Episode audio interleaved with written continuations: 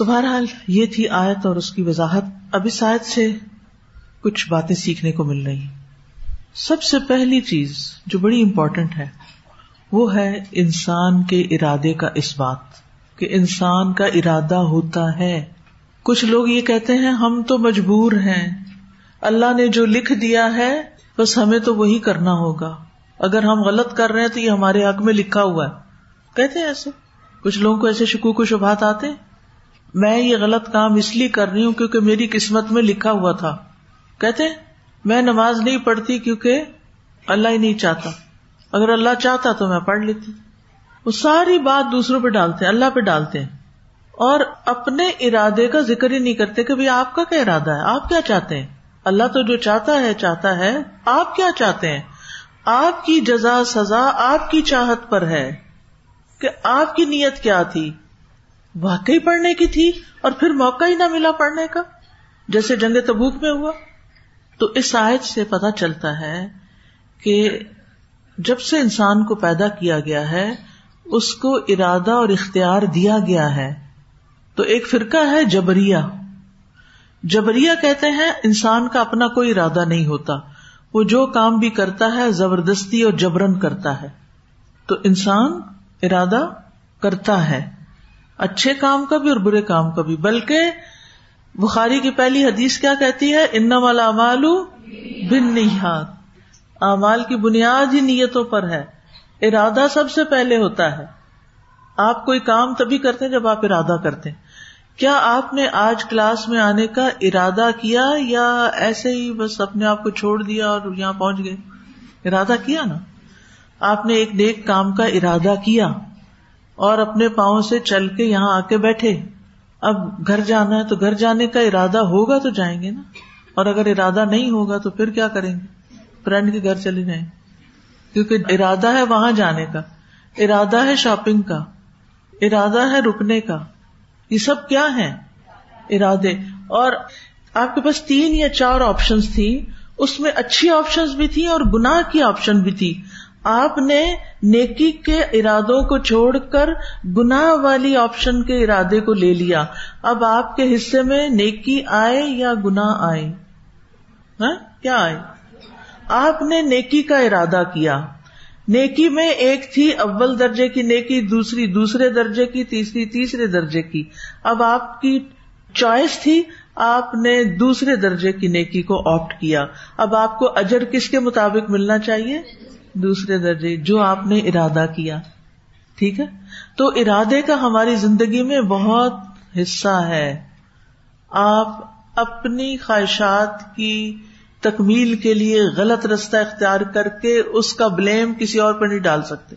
میرا تو کوئی ارادہ ہی نہیں تھا کہ میں یہ کام کروں، بس پتہ نہیں کیسے ہو گیا، کیوں ہو گیا، پتہ نہیں سے باہر نکل آئے. پتہ ہونا چاہیے کہ کیوں ہو گیا. بعض اوقات ارادہ کمزور ہوتا ہے، بعض اوقات ارادہ اسٹرانگ ہوتا، مضبوط ہوتا ہے، اور بعض اوقات جو ہو ذوق یقین پیدا تو کٹ جاتی ہیں زنجیریں. ارادے جن کے پختہ ہوں، نظر جن کی خدا پر ہو، گھبرانے کا. تو ارادے کی پختگی ضروری ہے نیک کام کے لیے. ہمارے ارادوں پر کون ڈاکہ ڈالتا رہتا ہے؟ شیطان. اور وہ اگر نہیں کر سکتے، ہم نے کوئی اچھے سے کام کا ارادہ کیا، ٹھیک، اب وہ آ جائے گا، اتنی مشکل میں پڑنے کی کیا ضرورت ہے، نیچے اتر آؤ، اوپر والی منزل میں مت جاؤ، نیچے ہی ٹھیک ہے. تو پھر ہم بھی کہتے ہیں ہاں میری صحت بھی تو اجازت نہیں دیتی ہے، اور کئی بہانے بنا کے تو ہم نیچے ہی رہ جاتے ہیں، اعلیٰ درجے تک نہیں جاتے. تو نگاہ بلند، نگاہ بلند رکھیں، ٹھیک ہے، ارادے پختہ رکھیں، پھر دیکھیں کہ زندگی میں آگے بڑھتے ہیں یا نہیں. اب سوال یہ پیدا ہوتا ہے کہ گناہ کیا ہے، کیونکہ اس میں کہا گیا نا کہ انی ارید ان تبو ابی اثمی و اثمی. تو اثم کیا ہے؟ اس کے بارے میں لوگوں میں مختلف طرح کے تصورات ہیں. ایک نظریہ یہ ہے جو فطرت پر مبنی ہے، کہ لوگ کہتے ہیں کہ انسان کی فطرت ہی میں گناہ کے اسباب ہیں، اس لیے انسان مجبور ہے کہ وہ گناہ کرے. اور یہ ان لوگوں کی رائے جو جبری ہیں. وہ کہتے ہیں ہمارے اندر سن رکھ دیا گیا ہے، سن کا شوق یا سن، لہٰذا ہم نے کرنا ہی کرنا ہے، اور لکھ دیا گیا، ہماری قسمت میں گناہ لکھ دیے گئے، لہٰذا ہم نہ کیسے ہو سکتے، وہ تو کرنے ہی ہوں گے.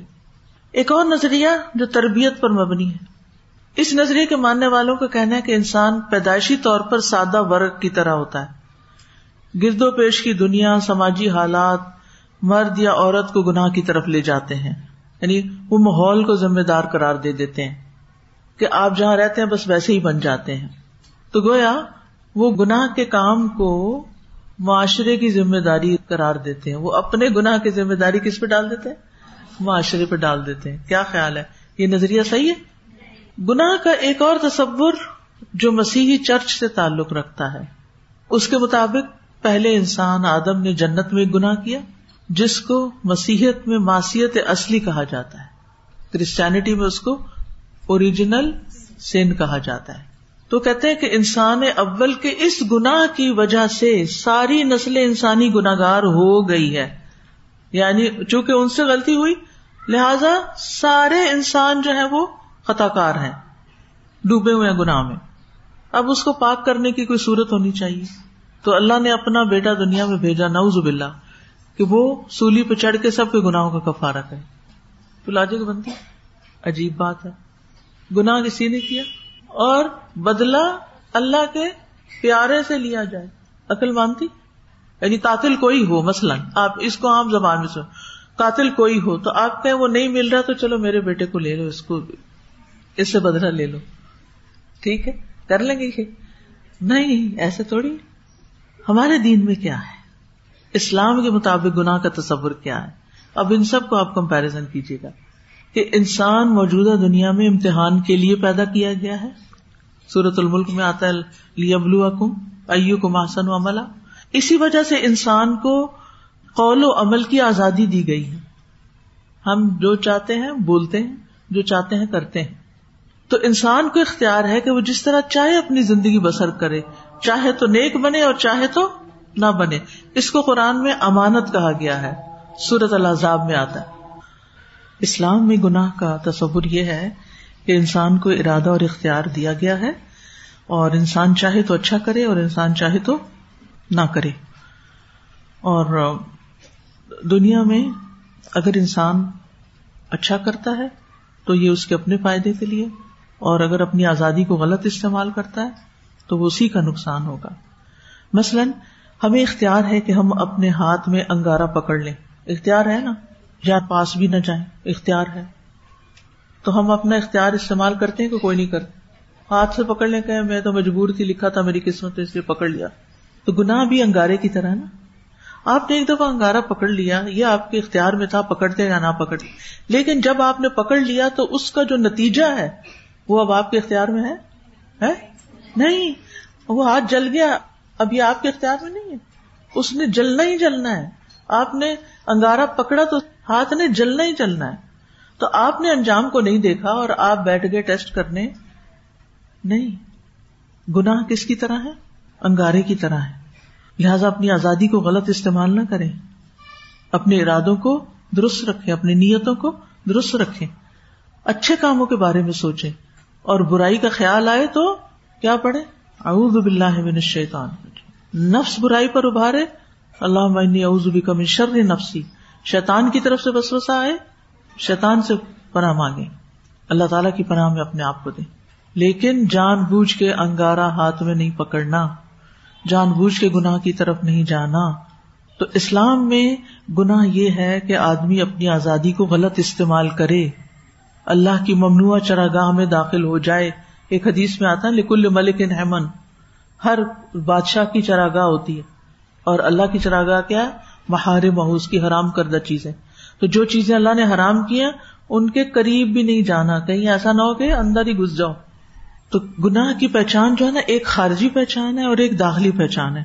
خارجی پہچان کیا؟ ہمیں اللہ کی کتاب اور سنت رسول صلی اللہ علیہ وسلم سے پتہ چلتا ہے کیا نیکی ہے کیا گناہ ہے، پتہ چلتا ہے نا. لہٰذا ہمیں پتہ کرنا چاہیے نا کہ نہیں، علم حاصل کرنا چاہیے اور دوسروں تک علم پہنچانا چاہیے تاکہ وہ بھی کس سے بچ سکیں؟ گناہ سے بچ سکیں. ٹھیک ہے، تو اللہ تعالیٰ نے واضح طور پر الحلال بین والحرام بین، اور کچھ امور متشابہ ہیں تو متشابہ میں نہیں پڑنا، حقوق و شبہات کا شکار بھی نہیں ہونا. تو لوگوں کو حلال اور حرام کے بارے میں بتانا چاہیے کیا جائز ہے کیا جائز نہیں ہے.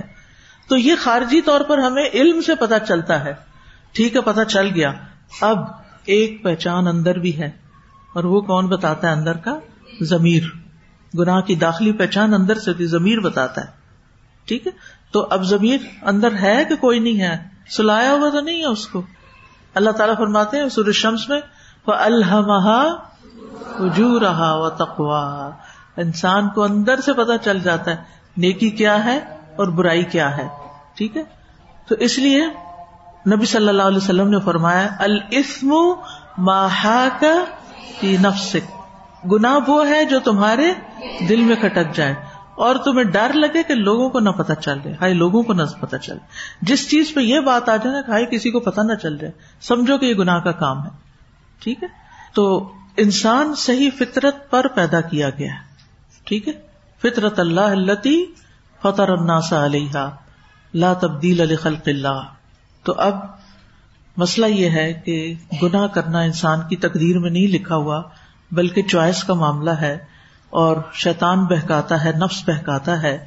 آدم علیہ السلام کو کس نے بہکایا تھا؟ ابلیس نے. اور قابیل کو کس نے بہکایا؟ نفس نے. آگے آ رہا ہے اگلی آیت میں فَطَوَّعَتْ لَهُ نَفْسُهُ قَتْلَ أَخِيهِ, اس کے نفس نے اس کو ابھارا کہ اپنے بھائی کو قتل کر ڈالے. تو اس لیے انسان کو ہوشیار رہ کے, کانشیس رہ کے, تقوی کے ساتھ زندگی بسر کرنے کی ضرورت ہے, اور اللہ کی مدد, کیونکہ انسان کمزور ہے, اللہ کی مدد کے بغیر ہم کچھ نہیں ہیں. لہذا توفیق مانگتے رہیں, اللہم وفقنا لما تحب و ترضا, اور پھر آپ کو انشاءاللہ وہ اطمینان قلب نصیب ہوگا کہ آپ حیران ہو جائیں گے. اس آیت میں ہم دیکھتے ہیں کہ اس سے یہ بات بھی پتہ چل رہی ہے کہ گناہ کے خوف سے اپنا دفاع نہ کرنے میں کوئی حرج نہیں. یعنی اگر انسان کو یہ سمجھ آ رہی ہو کہ اگر میں نے اپنا دفاع کیا یا بدلہ لیا تو میں ظالموں میں شمار ہو جاؤں گا, تو پھر کوئی حرج نہیں کہ انسان اپنے حق سے دستبردار ہو جائے. ایک اور فائدہ یا ایک اور سبق جو اس آیت سے ہمیں ملتا ہے وہ یہ کہ قتل جہنم میں داخلے کا سبب ہے. سوال یہ پیدا ہوتا ہے کہ کیا قاتل ہمیشہ جہنم میں رہے گا؟ خوارج کے نزدیک قتل کرنے والا کافر ہو جاتا ہے, اس لیے وہ ہمیشہ جہنم میں رہے گا. اہل سنہ والجماعہ کے نزدیک وہ جہنم میں تو جائے گا لیکن ہمیشہ جہنم میں نہیں رہے گا. اگر اس کے اندر ایمان ہے تو وہ سزا بھگتنے کے بعد باہر آ جائے گا. پھر اسی طرح اس آیت سے یہ بات بھی پتہ چلتی ہے کہ ظلم جہنم میں داخلے کے اسباب میں سے ہے. قتل تو بہت بڑا ظلم ہے, لیکن چھوٹا چھوٹا ظلم کرنا, کسی کا حق نہ دینا, وہ بھی انسان کو آگ کی طرف لے جاتا ہے. تو یہاں ظلم سے مراد کسی انسان کو قتل کرنا ہے, عام ظلم یہاں مراد نہیں ہے, سارے ظلم مراد نہیں ہے. ہاں یہ ہو سکتا ہے کہ چھوٹے چھوٹے ظلم اکٹھے ہو کر, حق تلفیاں اکٹھے ہو کر انسان کی نیکیوں پہ بھاری ہو جائیں, تو اس کی وجہ سے پھر انسان آگ میں جا سکتا ہے. جیسے مفلس شخص کی مثال دی گئی نا کہ اس کے پاس نیکیاں بہت ہوں گی لیکن کسی کا مال کھایا ہوگا, کسی کو مارا ہوگا, کسی کا خون بہایا ہوگا, یعنی اس نے حقوق العباد میں بہت سے ظلم کر رکھے ہوں گے. پیچھے میں آپ کو بتا چکی ہوں ظلم تین قسم کا ہوتا ہے, ایک اللہ کے حق میں, ایک بندوں کے حق میں, اور ایک اپنے حق میں, ٹھیک ہے. تو اللہ کے حق میں ظلم جو ہے وہ کیا ہے؟ شرک. اور شرک تو معاف نہیں ہوگا, اس کا کرنے والا تو ہمیشہ کے لیے جہنم میں ہے. بندوں کے حق میں ظلم کیا ہے کہ اگر بندے معاف کر دیں تو وہ ظلم معاف ہو جائے گا, اور اگر معاف نہیں کرتے تو پھر اللہ کا فیصلہ ہے, چاہے تو وہ مظلوم کو اپنی طرف سے کوئی نیکیاں دے دے اور اس ظالم کو اس کی توبہ اور انابت کی وجہ سے بخش دے, اور اگر اللہ تعالیٰ نہ چاہے جس کو چاہے وہ عذاب بھی دے. تو چھوٹی چھوٹی اذیتیں جو ہیں ہم دوسروں کو دیتے ہیں, دوسروں پہ ظلم کرتے ہیں, ان سے بھی بچنے کی کوشش کرنی چاہیے, کیونکہ چھوٹے ظلم مل کے بڑے ہو جاتے ہیں اور انسان کی نیکیوں کو کھا جاتے ہیں. تو بات یہی ہے کہ کذالک جزاء الظالمین میں علماء یہ کہتے ہیں کہ اس میں عموم بھی مراد ہے, اگرچہ قتل کی طرف اشارہ ہے لیکن عمومی ظلم بھی شامل ہے کہ ہر ظالم کی سزا جہنم میں داخل ہونا ہے, سوائے اس کے جس سے اللہ تعالیٰ درگزر فرما دے, کیونکہ شرک کے علاوہ اللہ تعالیٰ جس کے لیے چاہے گا گناہ معاف کرے گا.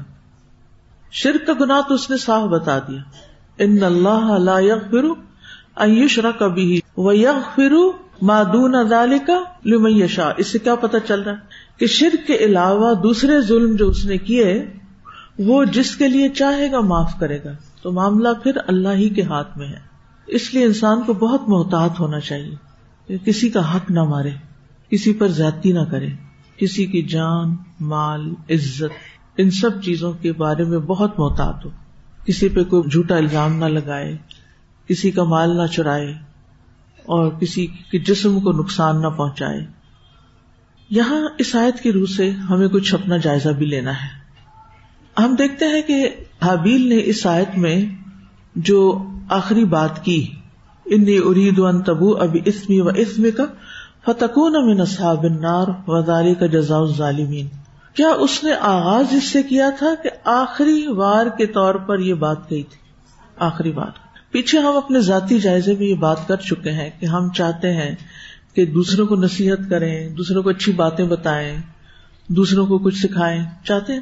جب انسان کسی کو کچھ بتانے لگتا ہے تو اس میں خیر کا پہلو بھی ہوتا ہے کہ جس کی وہ دعوت دیتا ہے, اور شر سے بچنے کی بات بھی کرتا ہے. اس میں وعد بھی ہوتا ہے, وعید بھی ہوتی ہے. پہلے کیا کرنا چاہیے؟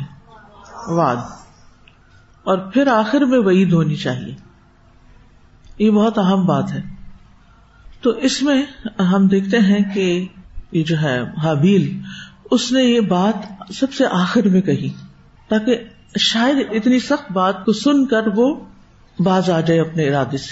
تو اس میں آپ دیکھیے کہ اگر کوئی شخص ابتدائی مرحلے پر کام نہیں کرتا, پیچھے میں آپ کو بتا چکی ہوں کہ انسان کو اگر کسی کو کوئی بات سکھانا ہے, سمجھانا ہے, تو اس کے ساتھ اپنے ریلیشن شپ کو اچھا کرے, ٹرسٹ بلڈ کرے, آپ اس کے لیے دل سے خیر خواہ ہوں, آپ حکمت کے تقاضے کے ساتھ بات کریں. اس وقت بات کریں جب آپ سمجھیں کہ دوسرا سننے کے قابل ہے, اور پھر اپنے اوپر مسلسل چیک رکھیں کہ آپ اگر کسی کو ڈائریکٹ یا انڈائریکٹ کوئی نصیحت کر رہے ہیں تو اس پر خود کتنا عمل کرتے ہیں, اور پھر اس کے پیچھے آپ کی نیت کیا ہے.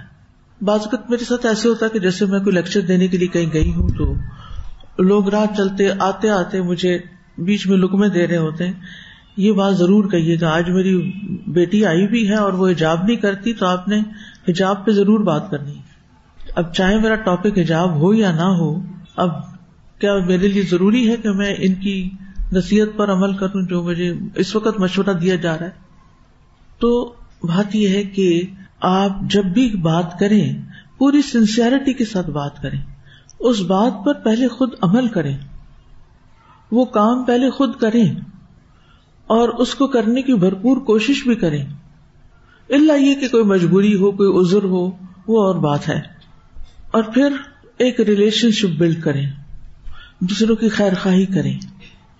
اگر آپ کا ریلیشن شپ اچھا نہیں ہے نا کسی کے ساتھ, تو آپ کی بات اثر کر ہی نہیں سکتی. کیوں؟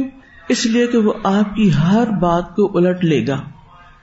جو آپ کہیں گے وہ سمجھے گا کہ یہ اپنے کسی مطلب کے لیے بات کہہ رہا ہے, یا وہ سمجھے گا کہ یہ مجھے کوئی بل پھیر دے کے بات کر رہا ہے, یہ مجھ سے کچھ چھپا رہا ہے, یا مجھے ٹانٹ کر رہا ہے, یا کوئی بھی اور اس کے دل میں بدگمانی ہو سکتی ہے.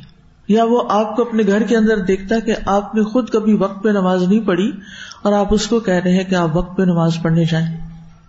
بچوں کے ساتھ بھی ایسے, مار سے آغاز نہیں کریں, ڈانٹ سے آغاز نہیں کریں, بلکہ پہلے سکھائیں. ابتدا میں جب بچہ غلطی کرتا ہے نا تو اس وقت پہلے اپنا جائزہ لیں کہ کیا آپ نے اپنا حق ادا کر دیا, آپ نے اس کو سکھایا تھا, آپ نے اس کو بتایا تھا, اس کو آلریڈی یہ بات سمجھ آ چکی ہے, کیا اس کے بعد یہ کوئی غلط کام کر رہا ہے یا پھر بچہ لا علمی میں کر رہا ہے؟ یہ بھی تو ہوتا ہے نا کہ بعض بچے لا علمی میں غلطی کر رہے ہوتے ہیں. بعض سٹاف ممبرز کو پالیسی کا پتہ ہی نہیں ہوتا کہ انہیں کون سا کام کیسے کرنا ہے, انہیں ٹریننگ ہی نہیں دی گئی ہوتی, اور ہم خود سے زیوم کر لیتے ہیں, خود ہی ہم ان سے توقع رکھ بیٹھتے ہیں کہ یہ تو انہیں پتہ ہی ہونا چاہیے. کئی دفعہ ایسا تو لوگ تانا بھی دیتے ہیں. اگر کسی کو کہنا سوری مجھے پتا نہیں تھا، کیوں نہیں پتا تھا؟ تمہیں پتا ہونا چاہیے. کتنے عام ہیں یہ جملے. بالکل ٹھیک ہے، پتا ہونا چاہیے تھے لیکن نہیں پتا تھا. اب مثال کے طور پر آپ دیکھیں کہ آپ گھر میں موپ لگا رہی ہیں اور فرش گیلا ہے، جس رخ پہ آپ کھڑی ہیں وہاں سے تو سارا گیلا نظر آ رہا ہے، لیکن ایک دوسرا شخص گھر سے باہر سے اندر آ رہا ہے، اس کو فرش سوکھا نظر آ رہا ہے. اب وہ اندر داخل ہوا ہے، آپ کیا کریں گی؟ کیسے پیش آئیں گے؟ تمہیں نظر نہیں آ رہا، اور ہو سکتا ہے آپ اس سے پرینک ہو تو اس سے بڑا ٹائٹل کو دے دیں، اندھے ہو. ہم سخت سے سخت باتیں بھی پہلے ہی محلے میں کر جاتے ہیں، حالانکہ چھوٹی سی بات ہوتی ہے، اس کو آرام سے ریزالو کیا جا سکتا ہے. آپ زبان سے ایک لفظ نہ کہیں، صرف وہ موپ اٹھا کے دکھا دیں کہ یہ موپ لگ رہا ہے. باہر کے ملکوں میں تو وہ ایک پلیٹ ہوتی ہے، وہ رکھ دی جاتی ہے، آئیکن رکھ دیا جاتا ہے ویٹ فلور، تاکہ لوگ خود ہی احتیاط کر لیں. لیکن ہو سکتا ہے کہ کوئی اوپر دیکھ کے جا رہا ہو، کوئی اپنے ہی خیالوں میں ہو، کوئی جلدی میں ہو. بعض اوقات ایسا بھی ہوتا ہے لوگوں کو گھر آ کے جلدی واش روم یوز کرنا ہے. تو ان ساری سچویشنز کو سمجھنا نہیں چاہیے، کیا خیال ہے؟ سمجھنے کے بعد ری ایکشن شو کرنا چاہیے نا. تو آپ اپنے لیے سوال لکھیں کہ میرے ری ایکشنز یا میرے ریسپانسز کیا سوچے سمجھے ہوتے ہیں یا جلد بازی پر مشتمل ہوتے ہیں. یعنی جب میں کسی کو کوئی بات کہتی ہوں، کوئی نصیحت کرتی ہوں تو کیوں کرتی ہوں. تو اب آپ دیکھیں کہ جو بات ہابیل نے آخر میں آ کے کہی، اگر آپ لوگوں کو پہلے جملے میں یہ بات کہیں گے درس دیتے ہوئے کہ یہ کام کرو ورنہ جہنم میں جاؤ گے، تو پھر کیا ہوگا؟ اگلے دن شاید وہ درس سننے نہ آئے آپ کا. اب آپ کہیں گے لوگ اتنے خراب ہیں کہ ان کو ذرا دلچسپی نہیں ہے دین کی بات سننے سے، وہ شکر نہیں کرتے ان کے محلے میں قرآن کا درس دیا جا رہا ہے اور وہ ٹس سے مس نہیں ہوتے، گھر سے نہیں نکلتے. سارا بلیم ہم کس کو کر رہے ہوتے ہیں؟ سارا الزام ہم دوسروں کو دے رہے ہوتے ہیں. بچوں کو بھی پہلے مرحلے پر اللہ کا ڈر ڈالا جاتا ہے. ٹھیک ہے، اللہ کا خوف بہت سی برائیوں سے روکتا ہے، لیکن اس سے پہلے یہ تو بتائیں اللہ ہے کون، کنیکشن تو ڈیولپ کریں. یہ بتائیں کہ اس کے ساتھ ہمارا کیا تعلق ہے، پھر اس کی نعمتیں گنوائیں. بچپن سے ہی اللہ کی نعمتیں گنوائیں کہ دیکھو کتنی چیزیں اللہ نے دی ہیں. میں جب اپنے بچوں کے ساتھ کھانے کی ٹیبل پہ بیٹھتی تھی تو جیسے ایک اورنج کھولا تو اس میں بھی دکھاتی ہوتی تھی ان کو کہ دیکھو اللہ تعالیٰ نے جوس کا ایک ایک ڈراپ آپ کے لیے پیک کر کے بھیجا ہے، کتنا خوبصورت ہوا. آپ کھولتے ہیں نا جب اس کو، بالکل ایسے لگتا ہے جیسے ایک ایک ڈراپ الگ سے ایک چھوٹی جھلی میں پیکنگ میں پیک ہو کے یہاں ساتھ لگا ہوا ہے. انسانوں میں کوئی ایسی سوفسٹیکیشن ہے کہ اس لیول پہ جا کے ہمارے لیے کوئی فوڈ تیار کرے، اور اتنی محنت سے اور اتنے پیار سے. اللہ پہ پیار آتا ہے. اور اسی طرح کے بے شمار چیزیں ہیں. کھانوں کے رنگ ہی سے دیکھنے، یعنی ہر روز کو نئی بات ہونی چاہیے کہ جو بچے توجہ سے سنیں. تو بچوں کو اللہ سے ڈرانے سے پہلے اللہ کی پہچان کروائیں، اللہ کی نعمتیں یاد کرائیں، اللہ کی جنت کے بارے میں بتائیں، اور پھر اس کے ساتھ ساتھ یہ بھی بتائیں کہ جو اچھا بچہ نہیں ہوتا اللہ تعالیٰ اس سے ناراض ہو جاتے ہیں. اور پھر کیوں ناراض ہوتے ہیں؟ ان کا حق ہے کہ وہ ناراض ہوں. اور پھر اگر کوئی بالکل نہیں مانتا، توبہ نہیں کرتا، پھر اس کو سزا بھی دیتے ہیں، اور اس کی سزا یہ ہے. تو یاد رکھیے، اگر ہم کسی کو پہلی ہی ملاقات پر، پہلی ہی تعلیم کے موقع پر سخت سے سخت بات کر جائیں گے تو یہ چیز اس کے اندر سرکشی پیدا کر دے گی، ضد پیدا کر دے گی، اور وہ پھر کیا کہے گا، اچھا ایسا ہے تو ایسے ہی، پھر میں نہیں آتا. تو رشتہ داروں سے اعتماد کی فضا بنائے بغیر ایسے جملے کہنا خطرے سے خالی نہیں ہے. چاہے لڑائی جھگڑے کا موقع ہو، چاہے غصہ نکالنے کا کوئی وقت ہو، چاہے نصیحت کا وقت ہو، کوئی بھی وقت. یعنی آپ صرف یہ ایکسکیوز نہیں کر سکتے کہ مجھے غصہ آ گیا تھا اس لیے میں نے ایسا کیا. غصے میں ہی انسان ایسی باتیں کرتا ہے. پھر اسی طرح جیسے پہلے بھی بات ہوئی تھی کہ جب آپ کسی کو یہ سب کچھ کہیں تو خود اپنے اندر تزکیے کی محنت سے گزریں، اپنا محاسبہ کرتے رہیں اور اس سلسلے میں محنت سے کام لیں. آپ کے جملے صرف لفظ نہ ہوں، آپ کے دل کی آواز ہو، آپ کے احساسات کے ترجمان ہوں. میں یہ باتیں کیوں کریں، کیا یہ ریلیونٹ ہے یا کوئی ان کا تعلق بنتا ہے اس قصے سے؟ ہابیل یہاں ایک بہت پائس انسان کی طرح، باوجود اس کے کہ اس کے اندر قدرت ہے کہ مقابلہ کر سکے، وہ کس طریقے سے اپنے بھائی کو سمجھا رہا ہے، اور ایک بھائی کو یا ایک بہن کو اپنے بھائیوں کو بہنوں کو کس طرح سمجھانا چاہیے، اس میں ہمارے لیے بہت سے سبق ہیں. تو کنتم خیر امۃ اخرجت للناس تأمرون بالمعروف وتنہون عن المنکر، یہ امت کی پہچان ہے. کیا؟ امر بالمعروف ونہی عن المنکر. ہمیں کسی نہ کسی لیول پر، گھر میں یا گھر سے باہر، معاشرتی لیول پر، چھوٹے پیمانے پہ بڑے پیمانے پہ یہ کرنا پڑتا ہے. یہ پہچان ہے اس امت کی کہ یہ امت دوسروں کو برائی کرنے نہیں دیتی، انہیں پہلے تو سمجھاتی ہے امر بالمعروف کر کے، پھر نہیں مانتے تو ان کو منکر سے ڈراتی ہے، سمجھاتی ہے، لیکن یہ نہیں کہ انسان یہ کام چھوڑ دے. کچھ لوگ کہتے ہیں کون سا یہ ہم پہ فرض ہے اور کون سا عورتوں پہ فرض ہے. آپ کو پتہ ہے یہ مومنات کی خصوصیت ہے، یہ مومنات کی صفت ہے. کہاں بیان ہوئی ہے مومنات کی یہ صفت؟ کہاں بیان ہوئی ہے؟ سورۃ التوبہ میں آخری حصے میں آتا ہے نا، دسویں پارے کے، والمؤمنون والمؤمنات بعضهم اولیاء بعض یأمرون بالمعروف وینہون عن المنکر ویقیمون الصلاة ویؤتون الزکاة وَيُؤْتُونَ الزَّكَاةَ وَيُطِيعُونَ اللَّهَ وَرَسُولَهُ أُولَئِكَ سَيَرْحَمُهُمُ اللَّهُ إِنَّ اللَّهَ عَزِيزٌ حَكِيمٌ. کتنی ساری صفات ہیں یہاں مومن مردوں اور عورتوں کی. عورتوں کا الگ نام لیا گیا ہے، جس میں سب سے پہلے ان کی پہچان امر بالمعروف اور نہی عن المنکر، دوسری پہچان عبادات، یقیمون الصلاۃ ویؤتون الزکاۃ، کیونکہ نماز اللہ کا حق ہے اور زکوٰۃ بندوں کا حق ہے. آگے کیا ہے؟ ویطیعون اللہ ورسولہ، اور باقی زندگی کے معاملات میں بھی وہ اللہ اور اس کے رسول کی اطاعت کرتے ہیں. ایسے لوگوں پر اللہ تعالیٰ ضرور رحم فرمائے گا. سیرحمہم اللہ، ہم چاہتے ہیں اللہ تعالیٰ ہم پہ رحم فرمائے، کیونکہ اس کی رحمت کے بغیر تو جنت میں جا نہیں سکتے. لیکن کیا ہم وہ کام کر رہے ہیں جس سے اللہ کی رحمت ملتی ہے؟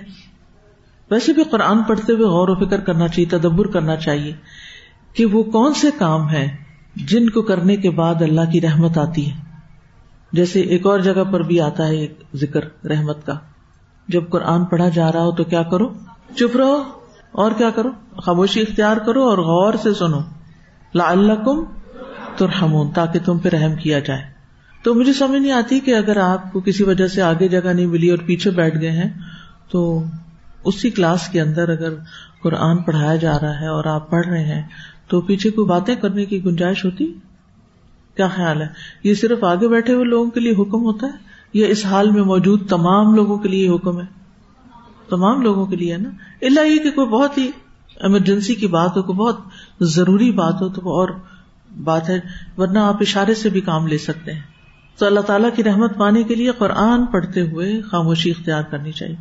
اسی لیے اگر لوگ گھر میں باتیں کر رہے ہیں تو پھر بہت اونچا نہ پڑھیں تاکہ وہ گنہگار نہ ہو، کیونکہ بعضوں کا جگہ ہی کوئی نہیں ہوتی، ایک ہی لوبی ہے، سارے وہیں بیٹھے ہیں. اب کسی کو ضرورت ہے کوئی ماں بچے کے ساتھ بات کر رہی، کوئی بچہ شور مچا رہا ہے اور آپ اونچی اونچی تلاوت کر رہے ہیں. چلے ٹھیک ہے، بچے کی حد تک تو اس کو تو پتہ نہیں ہے نا، وہ قرآن بھی سنتا رہے اور اگر اس نے چھوٹی موٹی بات کر لی، لیکن اس کو بھی پتہ ہونا چاہیے کہ ماں اس وقت لاؤڈلی نہیں بول رہی، کہ باپ قرآن پڑھ رہا ہے، تلاوت کر رہا ہے، پورے گھر میں آواز آ رہی، کیونکہ آنی چاہیے، بچوں کو پتہ چلے. اور آج کل ماشاء اللہ قرآن کا مہینہ ہے، رمضان، اس اعتبار سے بھی گھروں کے اندر ایک بہار ہونی چاہیے، یعنی قرآن کی آواز کچھ نہ کچھ اونچی ہونی چاہیے. اور اس میں پھر یہ کہ باقی گھر والے احترام کریں، انہیں اگر کوئی بات کرنی ہو، زیادہ بات کرنی ہو تو پھر کسی اور جگہ پر چلے جائیں، گھر سے باہر نکل جائیں، آگے پیچھے ہو جائیں. تو یہ بھی اللہ کی رحمت پانے کی چیز ہے. تو امر بالمعروف اور نہی عن المنکر، آپ دیکھیے ہم سب بعض اوقات اپنے حالات سے بڑے تنگ ہوتے ہیں، بڑے پریشان ہوتے ہیں اور ہمیں یہ نہیں پتہ چلتا ہم کریں کیا. بعض خواتین کو پینک اٹیک ہو جاتے ہیں گھروں کی پریشانیوں کی وجہ سے، غم میں ڈوبی ہوئی ہوتی ہیں سر سے پاؤں تک، بے جان لاش کی طرح بس صرف ضروری موومنٹ کر رہی ہوتی اور دل ان کے غم سے بھرے ہوئے ہوتے ہیں. کیا ایسی ہی زندگی گزارنی چاہیے؟ کیا یہی مومن عورت کے لیے حسنہ ہے؟ ٹھیک ہے کوئی وقتی غم آ جاتا چلا جاتا ہے، لیکن مستقل طور پر غم میں رہنا تو کوئی بات نہیں. پھر اس وقت سوچا کریں کہ ایسا کیوں ہو رہا ہے میرے ساتھ، میں کہاں کمی کر رہی ہوں، کل ہی مجھ سے کسی نے ایسے ہی رو رو کے اپنا کوئی مسئلہ بیان کیا اور ساتھ ہی کہا میں اتنی دعائیں کرتی ہوں میری دعائیں قبول نہیں ہوتی, اللہ کہاں ہے. تکلیف ہوئی, مجھے لگا میں تیر مار دیا کسی نے میرے دل میں کہ جب میں نے یہ لفظ سنے کہ اللہ کہاں ہے. اللہ تو ہماری شارب سے بھی ہمارے قریب ہے, وہ تو سنتا ہے, ہماری سرگوشیاں بھی سنتا ہے. لیکن ہمیں بھی تو سوچنا چاہیے نا کہ ہماری دعائیں کیوں نہیں قبول ہو رہی, ہم پہ رحم کیوں نہیں ہو رہا, اور رحمت کیوں نہیں آ رہی ہم تک, وہ رحمت جو ہم چاہتے ہیں کہ ہم پر ہو جائے اور ہماری مشکل آسان ہو جائے. ہوتا یہ کہ شادی سے پہلے ہم قرآن بھی پڑھ لیتے ہیں, ہم کچھ درس تدریس بھی کر لیتے ہیں, ہم کو تبلیغ بھی کر لیتے ہیں, اور جب شادی ہوتی ہے تو پھر ہم اپنی پوری جنت اپنے گھر کو بنانا شروع کر دیتے ہیں, اگلی جنت بھول جاتے ہیں. ہم امر بالمعروف نہی عن المنکر حتیٰ کہ اقامت صلاۃ اور زکوٰۃ سب بھول جاتے ہیں, اور عام روزمرہ زندگی میں اللہ اور اس کے رسول کی اطاعت بھی بھول جاتے ہیں. تو پھر ہم تو اولائکہ سے نکل گئے نا جو یہ کام کرتے ہیں. کتنے لوگ نمازوں کی پابندی بھی چھوڑ دیتے ہیں, اس میں کوتاہی کرنے لگتے ہیں, اور کتنی خواتین زکوٰۃ کے مسائل کی پوری کتاب پڑھنے کے باوجود بھی زکوٰۃ دینے سے کتراتی. میرے پاس تو پیسے ہی نہیں, میں تو کماتی نہیں, ہے تو میرے شوہر کا فرض ہے, کس کو ادا کرنی چاہیے, شوہر کو کرنی چاہیے یا مجھے کرنی چاہیے یا میرے والدین کو کرنی چاہیے جنہوں نے مجھے اتنا زیور دے دیا. پتہ ہی نہیں, کیوں نہیں پتا, آپ کو پتا ہونا چاہیے تھا. آپ کو زیور لینے کا پتا ہے, آپ کو زکوٰۃ دینے کا نہیں پتا. ہاں کتنی عجیب بات ہے. تو لیتے ہوئے ہی آپ کو سوچ لینا چاہیے کہ آپ کے اوپر ذمہ داریاں کیا آ رہی ہیں. یہ کام تو کرنا ہی کرنا ہے نا, چھوٹے لیول پہ کریں یا بڑے پہ کریں, ایک بندے سے کریں یا ہزاروں سے کریں. امر بالمعروف اور نہی عن المنکر اس امت کا کام ہے, اس کی ذمہ داری ہے, مردوں کی بھی ہے اور عورتوں کی بھی ہے. تو یہ کام اصل میں نا ہمیں ہی سنوارنے کے لیے آیا, سچ پوچھے تو اندر باہر سے ہمیں سنوارنے کے لیے آیا, کیونکہ اس کے ساتھ شرائط بہت ساری, جیسے نماز کی شرائط ہے نا بہت ساری, زکوٰۃ کی بھی کچھ ہے, ایسے امر بالمعروف اور نہی عن المنکر کی بھی ہیں کہ کچھ کام اس سے پہلے ہمیں خود بھی کرنے ہوں گے اور پھر ہم کرنے کے قابل ہوتے ہیں. امر بالمعروف جو کام ہم خود نہ کر رہے ہوں, ہم دوسرے کو کیسے کہہ سکتے ہیں کہ وہ کرے. اسی طرح جب ہم کسی کو کچھ کہنے لگتے ہیں تو دوسرے شخص کے بارے میں اپنے گمان درست رکھیں, اپنی نیت درست رکھیں, اپنے قول و فعل کے تضاد کو دور کریں, اللہ کا تقویٰ ساتھ رہے, تانے نہ دیں, دوسروں کو برا محسوس نہ کرائیں, اپنے حقیقی جذبات کا اظہار کریں. اگر آپ کو ان سے محبت ہے, اگر آپ ان سے خیرخواہی رکھتے ہیں تو اس کا اظہار کریں کہ دیکھو بیٹا, یہ جو تم نماز میں لیٹ ہوتے ہو نا, ایک رکعت تمہاری چلی جاتی ہے, مجھے تمہاری بڑی فکر ہے, میں تمہارے انجام کے بارے میں ڈرتی ہوں, مجھے ڈر ہے کہ تمہاری اتنی ساری نیکیاں روز کم ہو جاتی. یعنی بجائے اس کے یہ کہنا کہ تم ایسے ہو تم ویسے ہو, تمہارے اس فعل سے مجھے یہ اور یہ کنسرن ہے, مجھے یہ اور یہ تکلیف ہے. اپنے جذبات کا اظہار کرنا بھی آنا چاہیے, صرف اندر ہی اندر گھٹ کے نہ مر جائیں, صرف اندر ہی اندر رکھ کے نہ رہ جائیں. لیکن اگر ان کا اظہار کریں تو کیسے کریں, یہ طریقہ نہیں آتا, اس لیے ہم یا کرتے نہیں اور یا پھر ایسا کرتے ہیں کہ دوسرے توبہ کریں. صرف انسانوں کی نہیں, برتنوں کی مشابہت آ جاتی ہے, وہ بھی ٹوٹ پھوٹ کا شکار ہونے لگتے ہیں. تو بچپن سے ہی بچوں کو ٹرین کرنا چاہیے کہ جذبات کا اظہار کیسے کرنا ہے. بات بات پر چیخ پکار اور زمین پہ لیٹ جانا اور ماں کو ٹانگیں مارنا اور بال کھینچنا, اگر کوئی بچہ ایسا کر رہا ہے بچپن میں تو لاڑ پیار میں اس کو ٹالیں نہیں, اس کو پکڑ لیں, اس کو بٹھا لیں, اس کو طریقہ سکھائیں. میں تو صاف کہتی ہوں اپنے بچے, اگر اس طرح بات کرو گے تو بات نہیں مانی جائے گی. اگر آپ آرام سے صحیح سے اپنا نقطہ نظر سمجھاؤ گے تو میں سمجھ جاؤں گی. اگر ماننے کی بات ہی تو مانوں گی, اور اگر نہیں ماننے کی ہوگی تو تم جو چاہو کر لو, وہ نہیں مانی جائے گی, بات ختم. یعنی محبت کا اظہار بھی کریں اور اپنی فرمنس بھی شو کریں, جذبات کی لہجے بدل دیں. اس کا یہ مطلب نہیں کہ جذبات میں کبھی محبت میں پیار سے لاڈ سے آواز نہ نکالیں یا غصے سے آواز نہ نکالیں, ٹھیک ہے وہ اپنی جگہ, وہ بھی اچھی لگتی ہے. لیکن ہر وقت تانا دینا, ٹانٹ کرنا, دوسرے کو بلٹل کرنا, اس کو برا فیل کرانا اور پھر اس کے ساتھ دس نصیحتیں کرنا, اسی لیے ہماری کوئی نصیحت اثر نہیں کرتی. پھر ہم نے اپنا یہ بھی جائزہ لینا ہے کہ میں خود دن بھر میں کوئی ایسے کام تو نہیں کرتی جو ظلم کی کیٹیگری میں آتے ہوں, قابل مذمت ہوں, اور پھر یہ کہ میرے اعمال کا دوسروں پر کیا اثر پڑ رہا ہے. تو اپنی ذات کے بارے میں فکر مند ہوں ہم کہ جو کچھ ہم کر رہے ہیں, جو بھی ہمارے ایکشنز ہیں.